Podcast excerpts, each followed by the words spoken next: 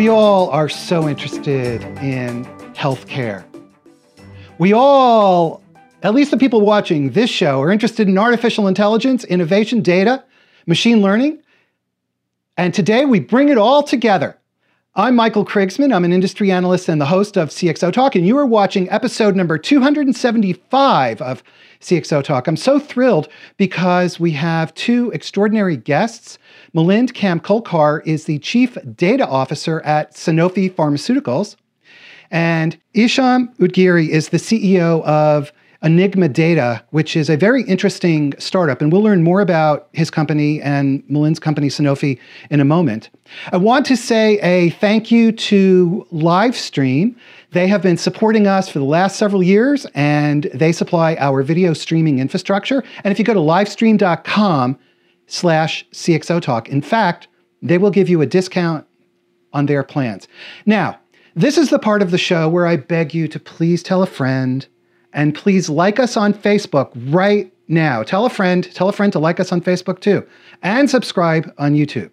Milind Kamkolkar, you have been on this show before. Tell us about tell us about uh, Sanofi and tell us about your work. Sure. So Sanofi is the one of the world's largest uh, French pharmaceutical companies, specializing in a number of different areas: uh, consumer health, pharma, general medicine, specialty in rare disease, and oncology and of course in vaccines. Uh, most of my work at Sanofi have joined, it's hitting up the ninth month now, and it's really focused on helping Sanofi moving from a data driven or let's say data generation organization to an insight generation organization. And as part of that data transformation journey, really bringing together the best parts of our organization and covering the areas of where we need opportunistic growth. And uh, frankly, helping us make decisions better across the firm. Okay, fantastic. Um, and you're the chief data officer, and I'm sure as we have this conversation, we'll learn more about what that actually means and and what you do. Our our second esteemed guest, and this is his first time here on CXO Talk, is Hicham Oudghiri. And Hicham, welcome to CXO Talk. How are you? And thanks for being here. Thanks, Michael. Thanks for having me. So, uh, so Hicham, tell us about Enigma. So Enigma, you know, Enigma, what we do is is really help companies create a center of gravity around their data model. If you look at Amazon, Google, Facebook, and and really what separates them from the rest of the Fortune 500, it's this notion that all of their products are are built upon a central data model, these business objects, and every single thing that you do on their platform enriches that uh, that database and that that view of their world. You know, for a lot of companies, this has to be cobbled together, right? It's you know, uh, data is coming from legacy applications, applications that weren't designed to speak to each other. So we really help companies link their data to make smarter decisions on a unified view. I thought this was uh, very, very interesting because you are also aggregating many, many uh, public data sources that organizations can then use in their machine learning, AI, and uh, predictive analytics efforts. Absolutely. I mean, you know, when we you know give people back these enriched views of of uh, of the data that they have, we layer on top of it really the whole world as a context. I mean, we aggregate information all the way from H-1B visa records to cargo container shipments, right? FDA data, Medicare spending data, and for us, uh, being able to integrate data and allow companies to use more and more heterogeneous data uh, in every line of what they do is is pretty mission critical. And it's making sure that people can actually interface and refer to things in the same way. Okay, fantastic. So now Milind, let me begin with you. This notion of data and healthcare set the stage for us, if you would. Why is this so crucial today? What's what's unique about today's environment that we need to pay attention so closely to this issue? Yeah, I mean, I, I want to start off by saying, you know, data is nothing new. It's been around for years, and we've just been really good at accumulating more and more and more of it. But I don't think there's ever really been a business design behind how and why we accumulate this data. And particularly in healthcare today, right, we're often still focused on the same questions we've been trying to answer for the last 25, if not 30 years. And personally, I think the opportunity that we have today is really around being able to ask not only those foundational questions, but perhaps asking questions of new data sources, new environments that might shed a whole new light into the way in which we operate. You know, I call this phenomenon, right, at least the way in which we're organizing it in our company, it's all around the notion of doing things better versus doing better things right? And the doing things better is all around the operational effectiveness of your decision making. You know, are you looking at data that's findable, accessible, interoperable, reusable, and really using, if you will, that fair data standard as the FICO score for your information sets. But it doesn't stop there, right? Once you've gotten that piece in play, how do you start using these new data sources to be able to ask questions to uncover new insights that you may never have had before? And I think that opportunity with the advent of big data, if you will, even as a data management infrastructure, the advent of machine learning algorithms that can actually operate faster, because again, that's nothing new. It's been around for some time. But it's really around this high compute infrastructure now and the availability and accessibility of this data that's that's allowing us to do new things in a far more profound way and more importantly, being able to use those new insights in ways that impact healthcare in a more positive way. So Hicham, uh, this this I love this notion that he was just uh, speaking about of using data to do things better. And you're in the data business, so so what is the how can we use data to do things better, to actually make better decisions? So think about it this way: like the whole industry is moving towards more and more personalized delivery, right?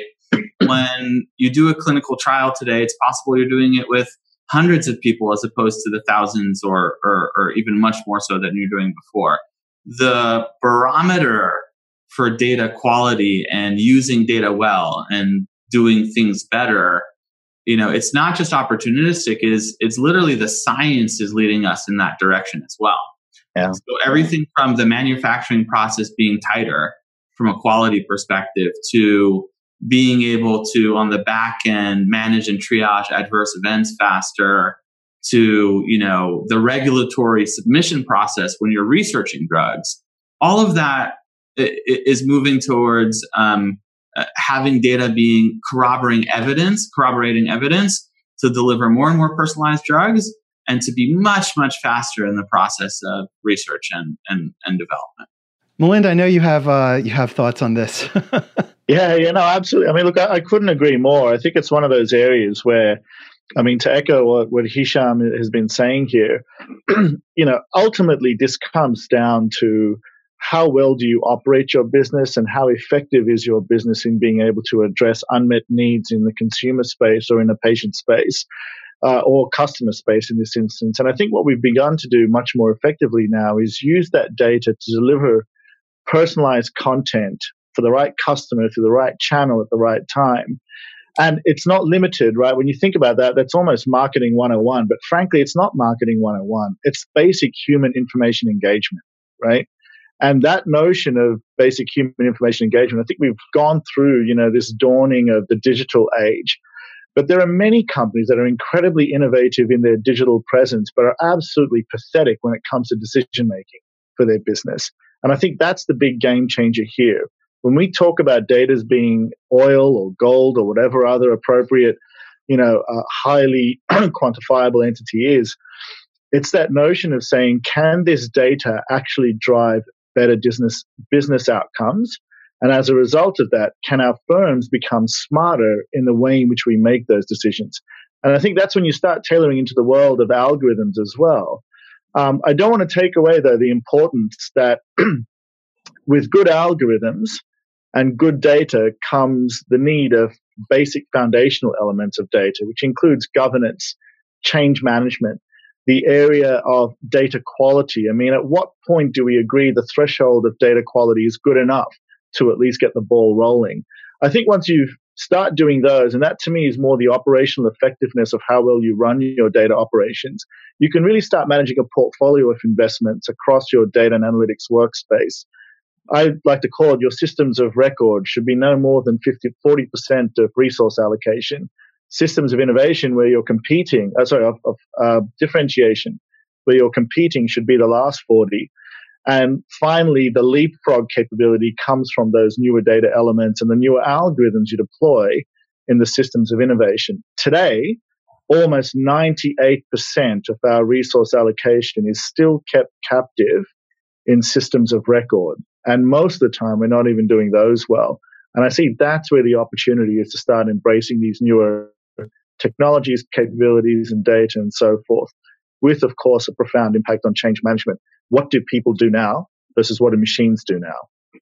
If you think about it, there's so much scale inherently in you know that supply chain from research to patient outcome, right?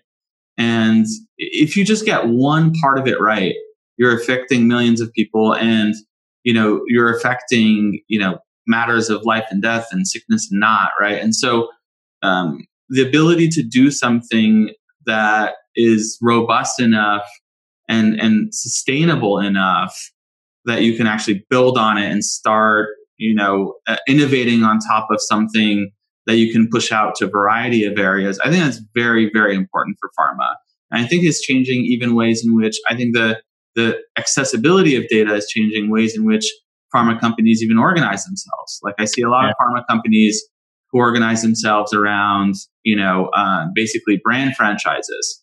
This mm-hmm. drug has this research database and uh, this marketing database and you know this quality database and and pharma's being able data's being able to kind of uh, substantiate more of a hub and spoke model around yeah. information access for the first time, right? And I think that that's a big change too, right? These are cultural changes happening because of the way information is is uh, uh, liberating, uh, you know, basically resource access. No, absolutely. And I think one of the things that ties into that, right, is this whole notion of with data being more available on the web as well through the internet, the one really nice thing that's happened is where we used to have these, let's call it cultural boundaries that existed. Well, the internet doesn't have those per se. When we're seeing things like GDPR, et cetera, all starting to introduce itself now into the world around data privacy and security. But really, you know, uh, patients who are describing or, or customers that may be describing disease outcomes or parts of their patient journey in a language that is non-native to perhaps say folks in North America, you can still actually leverage that data to see, particularly multicultural countries, you know, do the same kinds of people, for example, share the similar kind of impact or not. And I think this is where this world of personalization makes such a remarkable difference because whilst the internet may not have geographical boundaries per se, the reality is you can now start leveraging that and translate that into your domestic markets where things start to become really uh, quite real as well. I totally agree. The, the, the only problem that kind of comes out of all of this is, you know, we do increase that noise to signal ratio tremendously, uh, immensely, and um, and kind of what we need to do, you know, as you know, just practitioners in the space, uh, is remember that uh, basically there has to be some domain expertise that comes back into the creation of the data, uh, the curation of the data science behind all of it. It's why that you know data science, frankly, is a multidisciplinary effort. Yeah. And um, there's been, in my opinion, a little bit of a rush in the last couple of years towards the infrastructure and the compute, and yeah. not enough of a marriage in between you know the the the, the underlying science and the the domain to basically make sense of all of this flood of information that's coming in. We've seen it uh, in a variety of areas where it, it really, really can hurt. Um, and it's been nice as, you know, just anecdotally as a young company to be able to work closely with people who actually understand it. That's the, I think the cool thing about pharma is that there is so much domain expertise. The problems are very deeply rooted. Milind, can you give us uh, give us some concrete examples of this that the audience who who who may not be healthcare or data experts would be able to understand or relate to? Sure. I mean, let, us take the example of you know outcomes based evidence. Right. This is a big area for many pharmaceutical companies. We know that contracts with payers or with insurance companies or even regulators in, uh, let's say, more socialized healthcare systems across the world are delving into, i.e., the notion that you'll only get reimbursed if your medication proves a positive health outcome. And in these instances, this is where this new data makes a profound impact because, for example, geographies that might be very high in pollen count uh, might not always be producing, or in some cases might be producing the right kind of results depending on patient population in that area. And you'd be surprised how often we take for granted the notion of weather, but don't often integrate it into our treatment paradigms, into our outcomes based contracting. And I think what we're starting to see now are people saying, well, hang on, are these new variables that are coming into, let's call it clinical settings, actually the more important because they start to give a more holistic view of a patient's journey through their treatment paradigm.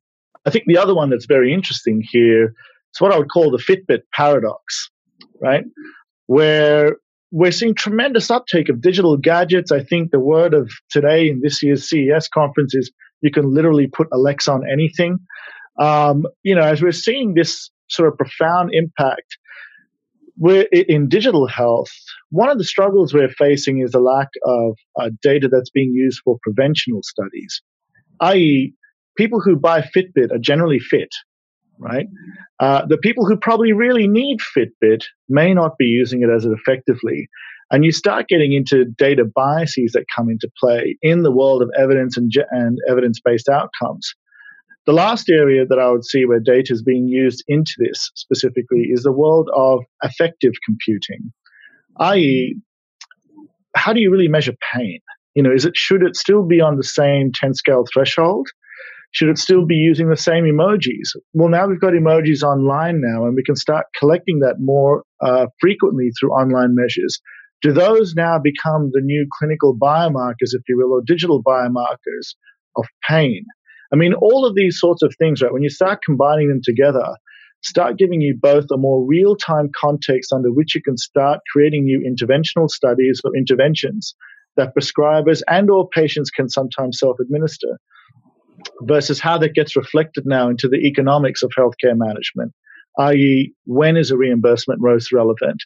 Because if you are starting to get high pollen counts, for example, the likelihood of payouts during that time in an economic burden or burden of disease area would also be for probably for those who suffer asthma and other pulmonology related or immunology related diseases. And Hicham, uh, any any thoughts on practical implementation examples of data similar to what Milind was just describing? Yeah, I'm I'm really fascinated. Uh, I like Milind's example of real world evidence because it's this notion that data can connect parts of the system that haven't been connected together tightly. So, you know, the, the, the actual drug manufacturers, the payers, the providers. Um, I love the, the, the problem of pharmaceutical safety as well. It really, you know, I'm really passionate about kind of what it takes to pull drugs off the shelves. When you hear, you know, uh, historically root cause analysis takes, you know, close to a year right? To bring together, you know, uh, uh, an instance of an adverse event. Someone took a, a, you know specific medicine and got really sick in a way they they didn't expect, and the time that it takes to understand, you know, how that drug was was manufactured. Uh, what are the quality indicators of that specific batch? We now have sensors on you know sh- boat shipments and pallets recording the temperature of each and every movement of the pharmaceutical batch across the chain. That stuff is being analyzed in real time. And so when some an event like that happens, you know, we can trace the lineage of that event all the way back and do that analysis in real time. And furthermore, uh, we're connecting that supply chain together, but we're also connecting kind of external evidence to the regulators, the FDA, you know, the World Health Organization will report these. You'll have individuals call into call centers. You'll have doctors and hospitals kind of be redundant in the way they report these things. And it costs a lot of, of time and effort to triage all of this information. And all of it kind of comes in an incomplete way. And so what we can do now with data is actually stitch it all together really, really fast in real time. And so instead of having doctors figure out kind of who's on first, we're actually investigating why things went wrong as opposed to, you know, gathering evidence, right? We're kind of reducing that that rule to something that's much more palatable and, and much more efficient for everyone's safety. Yeah, I mean, I think I think to echo Hicham's point there, I mean, there was a really good point raised around the connectivity, right? I mean, in the early 2000s, we had a lot of these buzzword phrases like uh, bench to bedside, molecule to market, and these sorts of things. And, you know, whilst the hype cycle of that was very promising, right, it went through a bit of a lull because we realized, you know what, we, we just didn't have the infrastructure to do that work. Um, nowadays, I think with the newer capabilities that are coming through, that data has the provenance and lineage to really be able to be tracked at a discrete level. You know, what machine did this particular batch of compound get produced at? Um, could you really quantify if a product label change has to be made as a result of an adverse event that's being reported in a call center? Is that propagation going to have consistently? Is it going to happen in a way that's also meaningful where maybe the pharma companies don't need to report to the regulators anymore, but we give the regulators direct access to a portal to say, hey, you know what? Take a look through our process. You can see it anytime you want to ensure that this kind of quality and compliance is coming through the system. I think that's kind of the power of the transformation that we're seeing today as well. I think the other part around cost is a big one. All of these processes cost money. And any kind of interventional state, whether it's algorithmic or data stitching or data transformation that can happen in play, if it does reduce the cost and effect, the anticipation is that these, of course, will be benefits that get uh, transferred back to the patient population.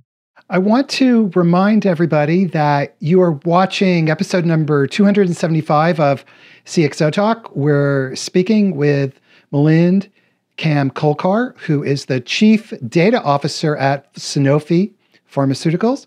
And we are also speaking with Hicham Oudghiri, who is the co founder and CEO of Enigma Data, a very interesting startup. And right now, there's a tweet chat going on, and you can ask your questions of these two very smart guys using the hashtag CXOTalk. So, so let me address to uh, either one of you. Uh, where do the t- you you've both been painting a a vision of data linking together disparate parts what today are disparate parts of the healthcare system payers insurance companies doctors hospitals let's not forget patients and then their devices. So you, you're both painting this holistic picture. What do we have to do? Where are we today and what do we have to do to, to achieve that vision you've both been describing? I'm happy to take a, a quick stab and sure. definitely an incomplete answer, but there's a lot of very encouraging, big, bold bets being placed. So if you take a look at CVS and Aetna, mm-hmm. right, or even the announcement of a couple of days ago of Amazon partnering up with you know J.P. Morgan and and Berkshire Hathaway uh, to deliver more unified care.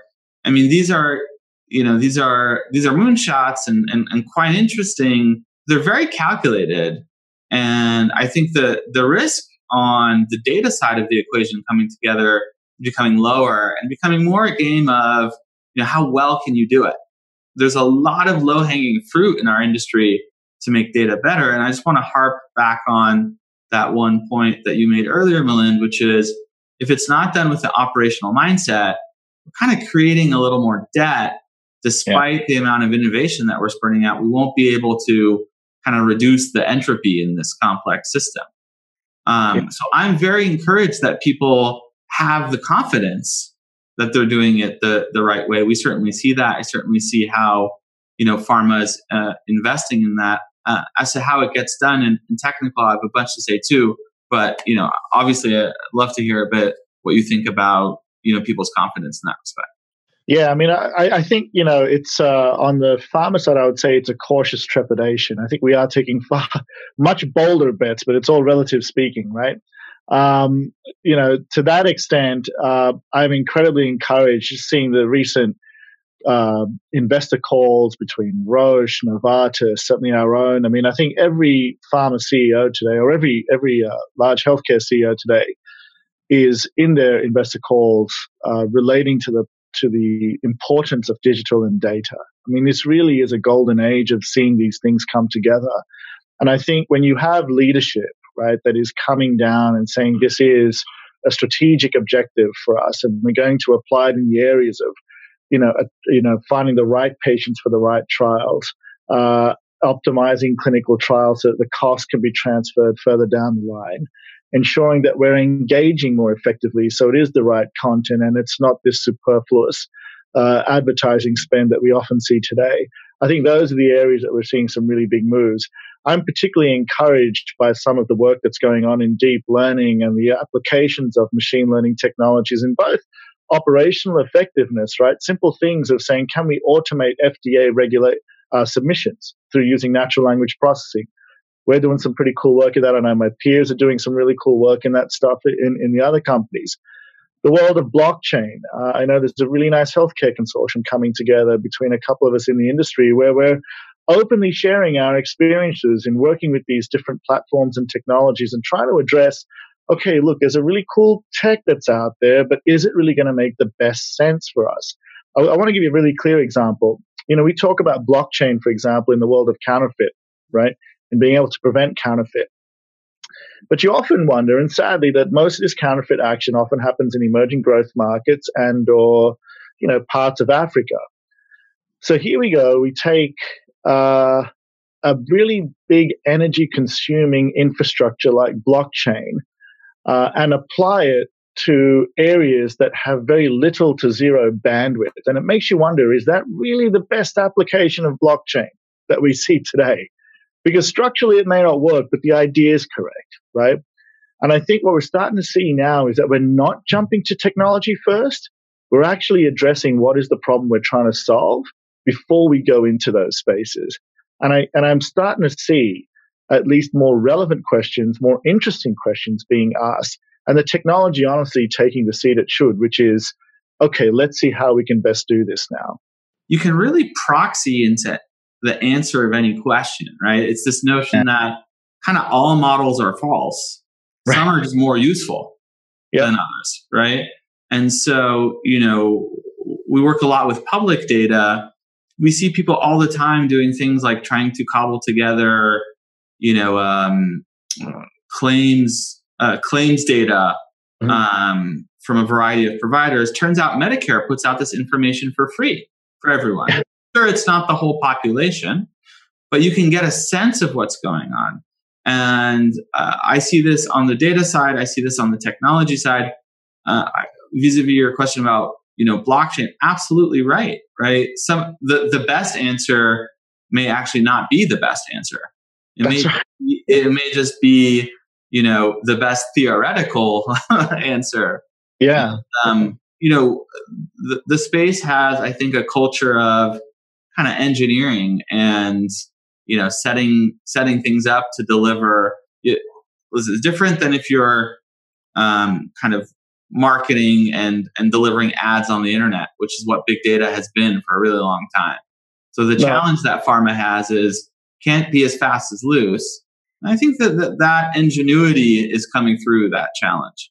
Oh, look, I fully agree. I think to me, the most satisfying thing, and certainly I've seen in the last nine months here at Sanofi, and, and certainly speaking with my peers in the other companies, is um, we're finally embracing agile. We're finally embracing the notion that it's okay to be a little scrappy within reason. I would say areas res- with respect to patient safety, etc. Absolutely no compromises, but uh, in terms of quality and safety. But I think in some of the other areas, this notion of you can work agile and it's okay. I would not say it's okay to fail. I would say it's more okay to experiment smartly, right? But when you do that, being scrappy, but recognizing that much of this is still very much a marathon, I think is a really positive sign that I'm starting to see come through. Um, the other area that I see is incredibly um, encouraging is the world of open source. And we're starting to see a bit more around data sharing, uh, around data observations, around algorithms that are being published now in open source as well. where I would love, and this I guess is a challenge not only to myself but also to the industry, is that can we get past the open data stuff, but really start thinking about open data model sharing? Because I think when you can start deriving data models that are more relevant to either disease or other such areas, the data flows that come through actually feed into a significant amount of data prep work that no longer has to be done. I'm not saying it goes away, but at least when you have open data model, we're speaking from the same platform. Uh, in the absence of that today, this is where you do start getting those nuances in data clarity, data quality, and sometimes observations that frankly may not be as uh, intuitive as what they appear. We have an interesting question from Shelly Lucas on Twitter. And Shelly, by the way, is a content marketer, internet uh, influencer strategy type of person who is just among the very best out there. Um, I know Shelly well. And she asks, Pharma has marketed directly to consumers, but will it need a new engagement model with this increased data sharing? Yeah, I mean, yes, absolutely. Uh, Shelly, I think you hit the nail on the head, right? Uh, we've never really, I mean, if you think about the kind of work that we've done in the past, right? Content and engagement strategy wasn't necessarily at the top of the list, right? Uh, or at least if it was, it wasn't always done effectively because you have these long brand plan sessions over a year where the ability to change interventions through the, let's call it the, uh, the approval process was quite difficult. And often, um, taking time. I, I see there definitely needing to be a new engagement model where the rep is in fact one of many channels, right? Uh, historically, it's generally been rep-led conversations. I don't think human interaction is going to go away. I still think there is a relevance for reps, despite you know the. But I think the nature of what reps look like, I think it's going to change more into this scientific liaison and much more deeper conversations around around patient archetypes, around genomic discussions, around things that patients are actually searching for and looking for answers. Uh, maybe it's a more sophisticated Dr. Google, for example, that comes through, and that becomes a new channel that's relevant. Uh, but I think content marketers in general and uh, the way in which we've been engaging, engaging in general is going to go through a whole new world. I mean, even the notion of an agency today is already going through its own challenges. So you're seeing this evolvement, if you will, uh, in the content marketing and marketing space in general. Can I um, take that question with like a fast forward 10, 15, 20 years from now attitude? The thing that I keep thinking about at night is, you know, what if we had the the data work for us and what do we need to do in order to get there in a safe way. You know, right now, the diagnostic capability of pharmaceutical companies to deliver a personalized medicine. I mean, we could we could literally, you know, be going to the doctor and being told exactly what we should be taking, right? Mm-hmm. And multiple companies could be getting that information and analyzing it in real time to deliver very personalized medicine. And on one hand, that is a really cool future where yeah. we're being taken care of. On the other hand, there is a lot of data privacy concerns going on.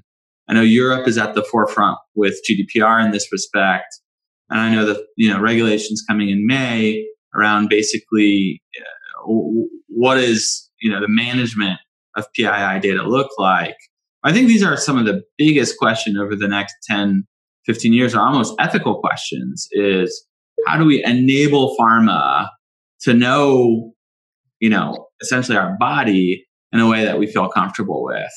That, that's quite an engagement strategy. On the subject of the ethical question. Uh, Milind, let me direct a question from you that's coming from Zachary Jeans on Twitter. A really interesting question, and he's asking, what are the the potential dark sides of big pharma companies leveraging all of this data, as Hicham was just describing?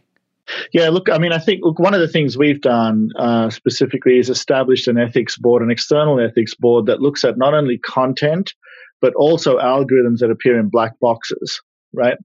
Because my, and honestly, my biggest fear, right, independent of whether I work for a pharmaceutical company or not, is exactly the same fear that you have, which is we talk about digital disruption often in a highly positive way, but we can't forget that there is a black mirror effect in all of this, yeah. which is, you know, the uh, the outcome of abuse, right? And sadly, this happens across the board. It's probably happening already today, right? I mean, do we really know how our data is actually being moved across the board and being used for different reasons? I would hope most of it's positive, but I think we can all agree there's probably nefarious things going on that we simply don't know about.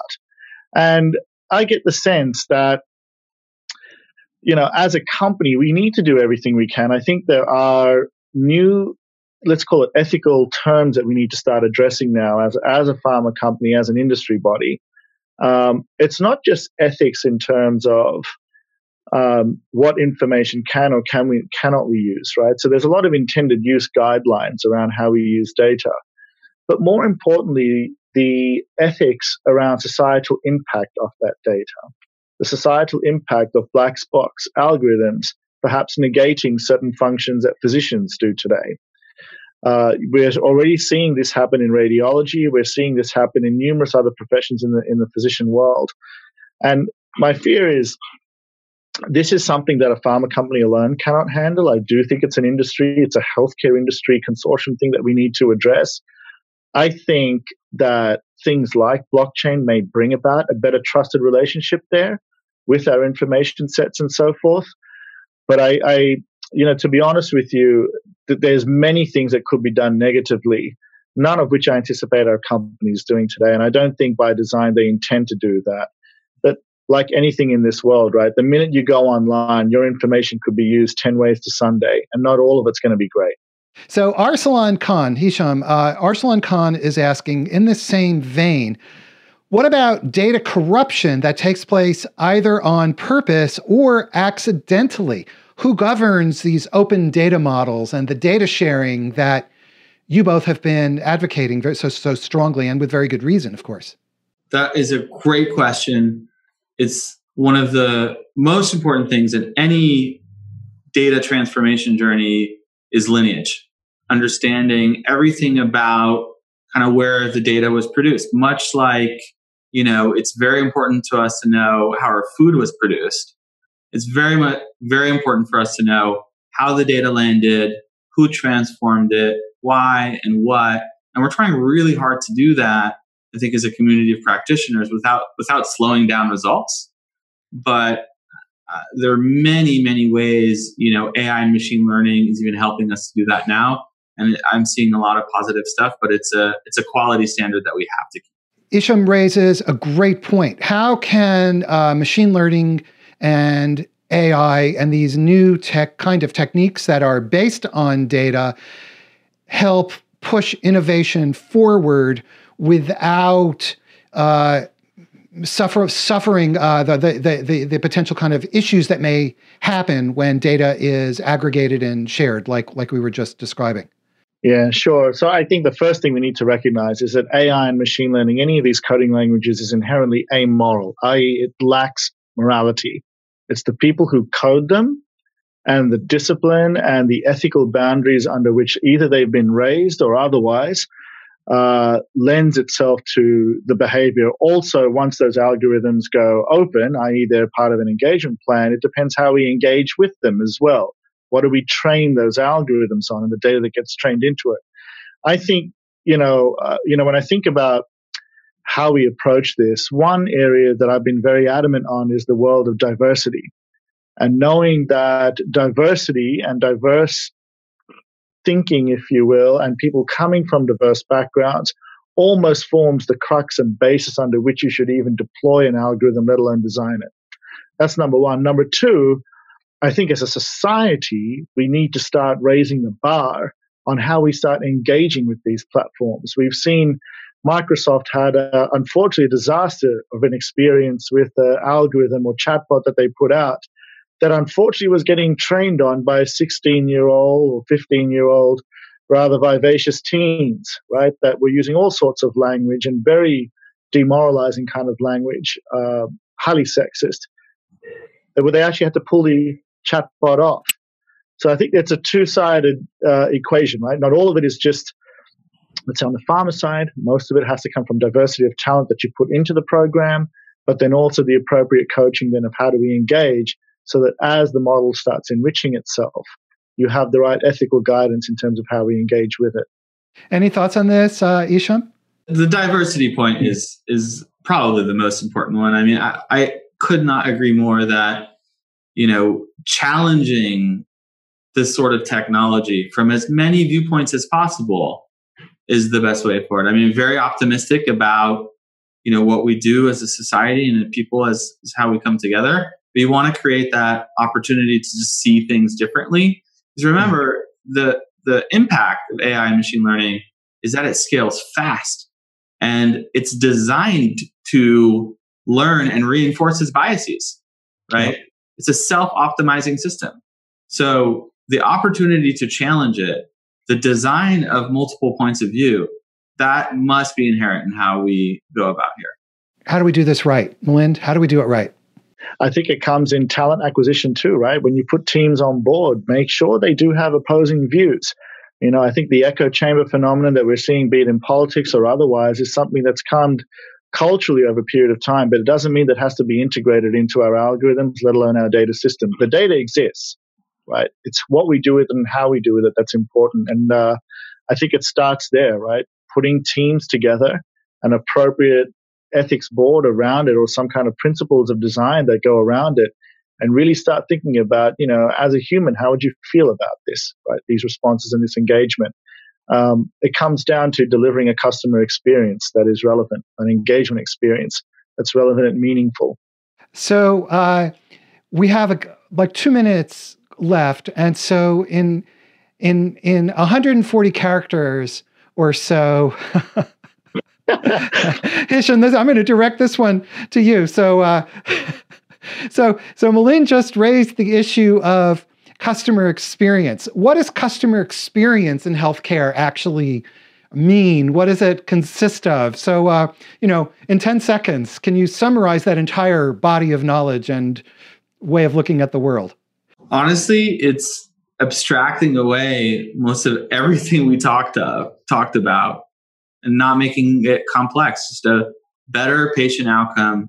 It's more transparent and comes with less caveats and leave that to the people who you know are working for those patients and make that relationship clear i love that um, and milind your just final take on this notion of customer experience uh, mm-hmm. and algorithms yeah uh, make it convenient make it fun make it meaningful Well, you guys are you guys are quick uh, any any final final thoughts? We're really out of time, but but how about final thoughts from each of you? Who wants to go first? All right. Um, final thoughts. I mean, I think one of the opportunities specifically in healthcare is that it is a system that you know has all of these compartmentalizations. You do have the providers, you have the manufacturers and the drug makers, um, you have the people doing research in a more isolated way I really think data is going to bring the system together. I think it's a complex system for a reason, and it's amazing what we've achieved. But I think uh, we'll be able to iron out a lot of the kinks in the next coming years and and make the whole system feel like more of, of one thing for a patient. And I know that's a huge source of confusion and anxiety for people who are just trying to get better. Yeah, I, I, would just leave it with, you know, I think if more people contracted obsessive compulsive data disorder, the better it's going to be. Um, I think when we're when we're aware and conscious of how we use information and for what purpose, and be relentless about the problem you're trying to solve, right, and ask more questions, I think the better it's going to be. And I would leave it with saying, don't let technology be the lead in this instance, right? Really focus on what is the experience you're trying to deliver, what is the problem you're trying to solve, and let technology really just do its role as an enabler. Okay, well, with that, what an interesting and uh, very, very fast discussion. I would like to say Thank you to Milind Kamkolkar, who is the Chief Data Officer at Sanofi. Milind, thanks.